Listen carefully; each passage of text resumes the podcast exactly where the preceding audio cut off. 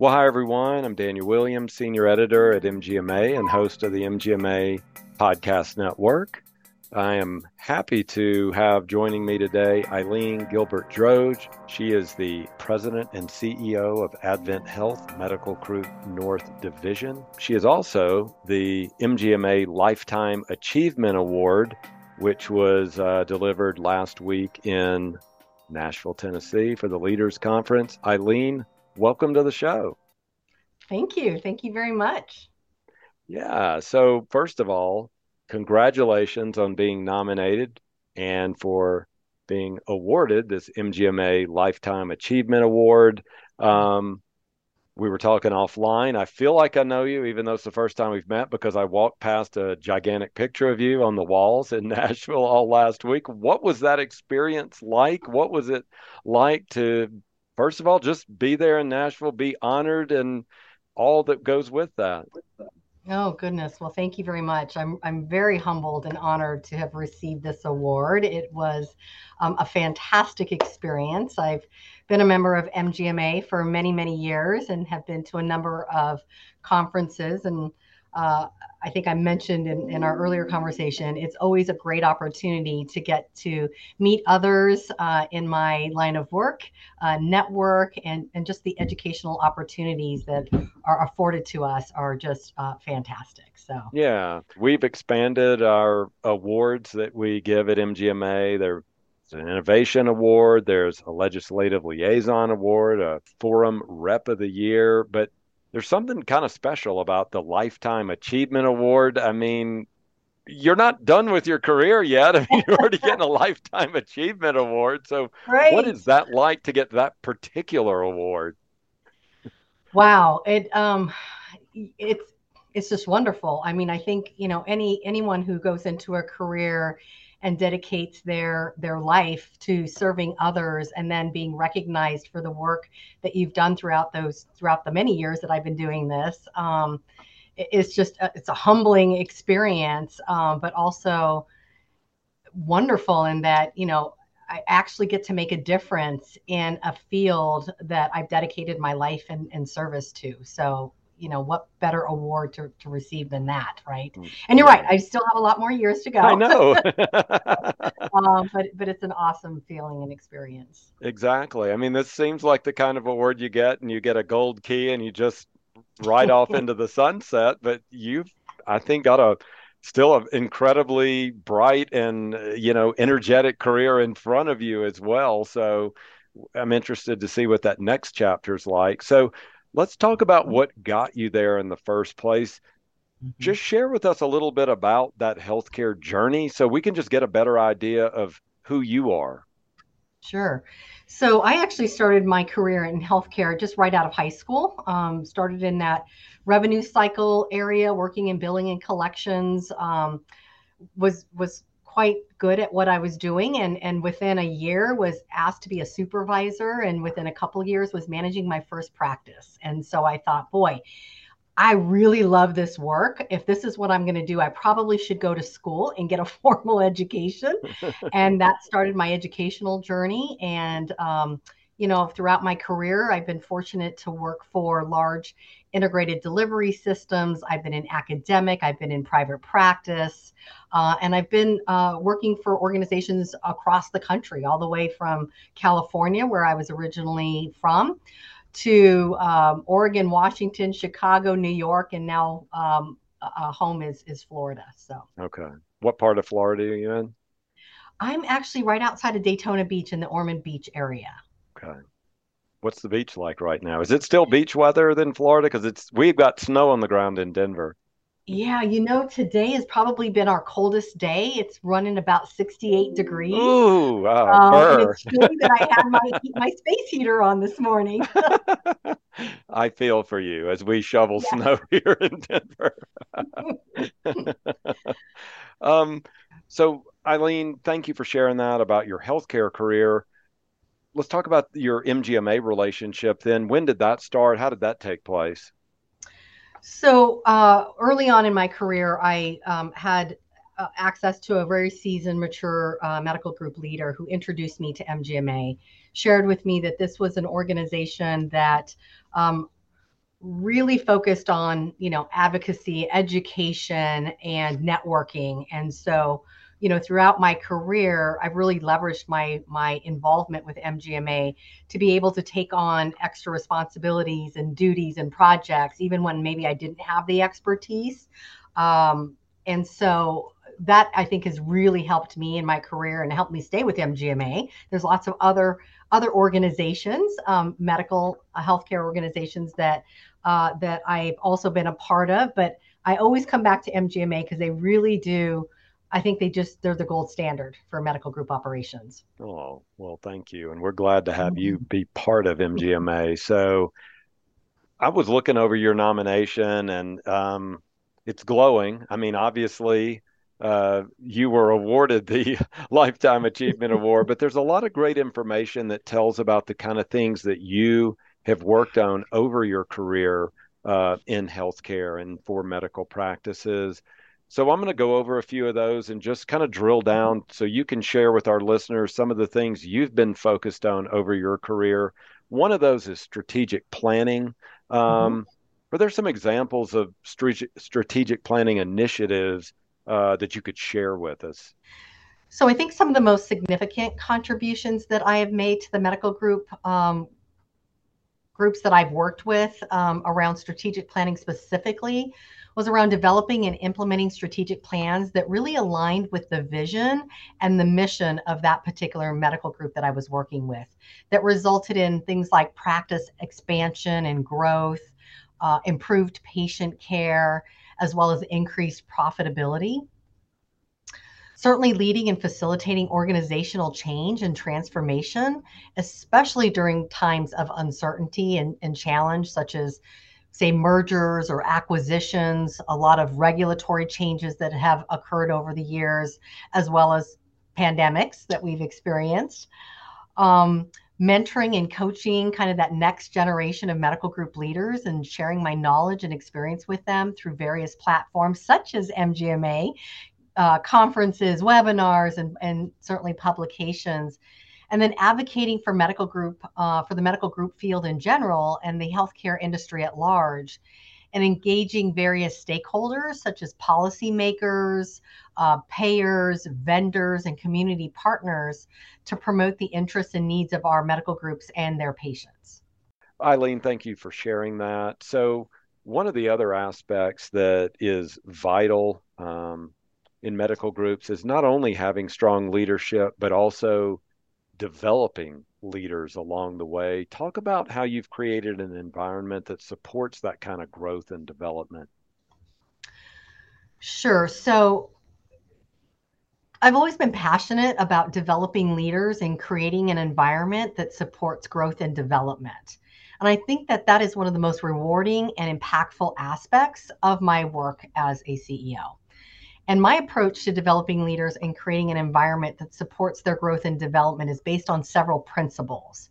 So, for example, empowering and delegating. I, be, I, believe that leaders should empower and delegate to their team members and give them the autonomy and authority to make decisions and take actions that are aligned with the goals and values of the organization. This way, the team members can develop their skills, their confidence, and ownership, and the leaders can focus on the strategic and visionary aspects of their role. Coaching and mentoring. I, I believe that le- leaders should coach and mentor their team members and provide them with regular and constructive feedback, guidance, and support. This way, the team members can learn from the leader's experience and expertise, and the leaders can help them overcome their challenges and achieve their potential. Here at AdventHealth, we conduct weekly connection meetings to ensure that as leaders, we're connecting with our team members and hopefully uh, uh, removing bottlenecks, for example, or ensuring that they have the tools and the resources that they need in order to do their jobs effectively and be their best selves certainly recognizing and rewarding. I believe that leaders should recognize and reward their team members and celebrate their achievements and contributions. This way, the team members can feel appreciated and valued, and then the leaders can foster a culture of excellence and recognition. And finally, challenge and inspire. I believe that as leaders, we should challenge and inspire our team members and provide them with opportunities and resources to grow and develop. This way, the team members can stretch themselves and, and explore new possibilities. And then the leaders can focus on creating a culture of innovation and inspiration. That is great. Now, you were talking about inspiring that team, giving them the tools they need. Uh, I want to talk to you about another topic that is um, front and center in healthcare with medical practices, and that really deals with burnout among physicians, staff as well. But um, there's definitely uh, an epidemic of burnout. We see a lot of studies that have taken place. Um, what have you done to uh, address that issue in your the practices you've been with? How do you view addressed uh, commitment to physician well-being? So you're right. I mean, this is a really important topic, and it's just been elevated since COVID hit, right? So um, here at AdventHealth, for example, we are very committed to physician well-being and um, and wellness activities. So I actually am part uh, of a, of a group, a, a physician well-being committee um, that meets on a regular basis, where we're looking at strategies and resources that we can offer to our not only our physicians but our our uh, APPs, our um, uh, APRNs, and our and our PAs in our medical group as well.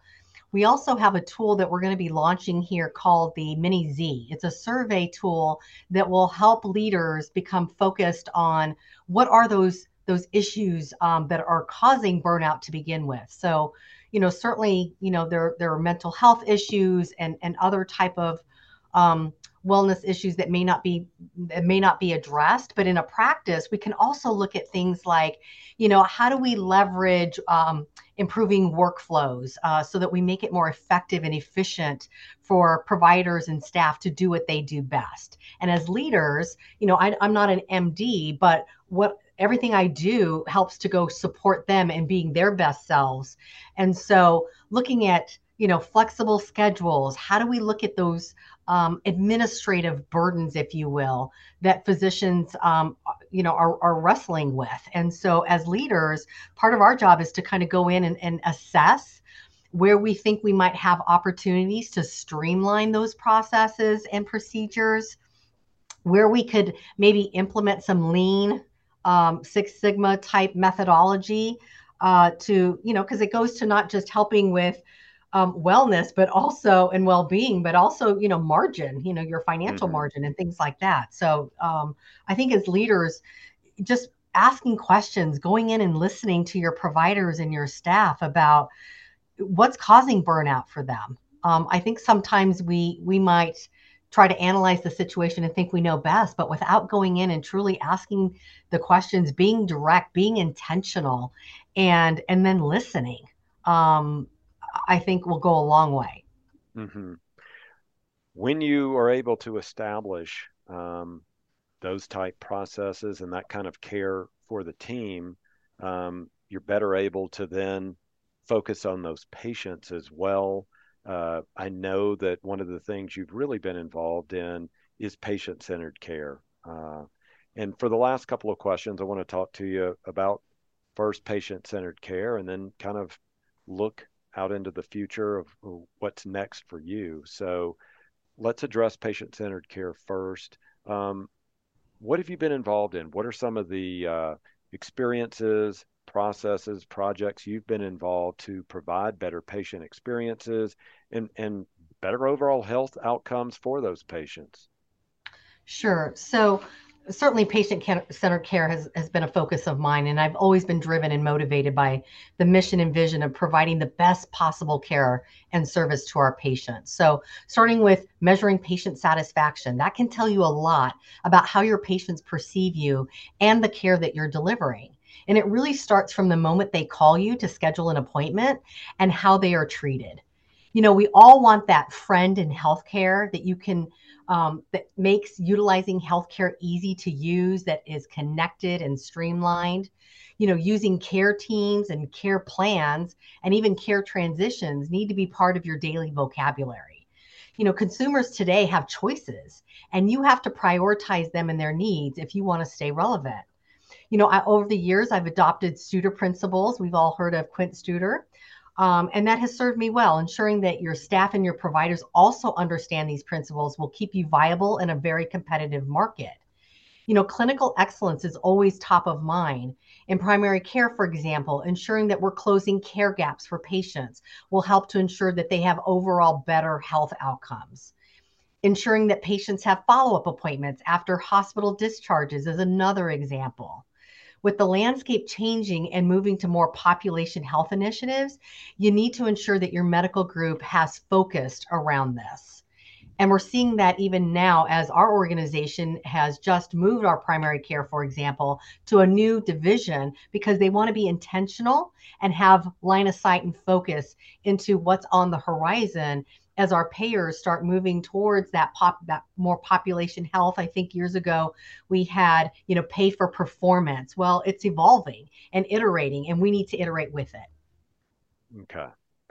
Final question then and i alluded to it just a moment ago but um, this is a lifetime achievement award and i, I giggle a little bit about that because um, i mean i've been uh, talking to you here and it's clear that your your career's not done. Um, you've got a lot more that you want to do with it. Um, one of the ways that you have, che- have achieved uh, lifetime achievement awards, and just to the uh, experiences that you've had in healthcare, is through the professional development that you've had through MGMA, through other organizations, um, through your own career.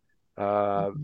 I want you to talk about that. Talk about what that kind of professional growth means to you, how you've been able to utilize the information that you've taken, the networks that you've you've built, um, and then how you've been able to pass that along to others as well. And I know that's a long question, so mm-hmm. please, Ilene, address that in whatever way you would like to. Well, sure. I, I, think you know I'm a strong believer in the important the importance of collaboration and sharing best practices in the healthcare industry because I think that the ultimate goal of our work is to serve the patients and our surrounding communities, and to improve their health and well-being. So by collaborating and sharing best practices with other organizations, even those that could be seen as a potential competitor, we can learn from each other. We can avoid duplication of efforts, leverage existing resources, and then identify and address gaps and challenges in the healthcare system overall. This way, we can enhance the efficiency, the effectiveness, and the equity of the care and service that we all provide to the patients and, the communities that we serve, and ultimately achieve better health outcomes for everyone. You know, I like to say we all struggle with access. There's enough patients to go around for everyone. Mm-hmm. And so throughout my career, not only have I learned from others, but I also believe in sharing what I learn with other other um, up and coming, you know, um, generations of leaders um, that will be paving the way for all of us, you know, in the years to come. So MGMA has allowed me to do that throughout my career and leverage, leveraging those educational opportunities, um, learning uh, more efficient and effective ways um, to to um, do workflows or processes or how we deliver care and, and make our um, operations more more efficient and more effective. Like I said earlier, you know, my job as a leader, I'm not a clinical leader, but what I do helps to pave the way for those folks that are providing the direct clinical care to be their best selves and to deliver the care that ultimately our patients are seeking. So I will continue this journey. I'm certainly not done. Um, I will uh, continue to be active within MGMA. I encourage others to get involved. Um, over the years, I have been, uh, I've sat on various committees or um, or boards and there's always op- opportunities to volunteer. And so i would just highly encourage others to take advantage of that because i think mgma is so resource um, in, intense of what they can offer to to make us more effective as medical group operational leaders. That is fantastic. Ilene thank you for joining us and congratulations again on your lifetime achievement honor Thank you. Thank you very much. All right. Well, that is going to do it for this episode of the MGMA podcast. We have been joined today by the President and CEO of AdventHealth Medical Group North Division, Ilene Gilbert Droge. And it's been an honor getting to talk to her, learn from her today, and hopefully many of you got to meet her uh, in Nashville recently. So until next episode, thanks again for being a listener of the MGMA Podcast Network. If you like the work we're doing, please consider becoming an MGMA member. Learn more at mgma.com slash membership.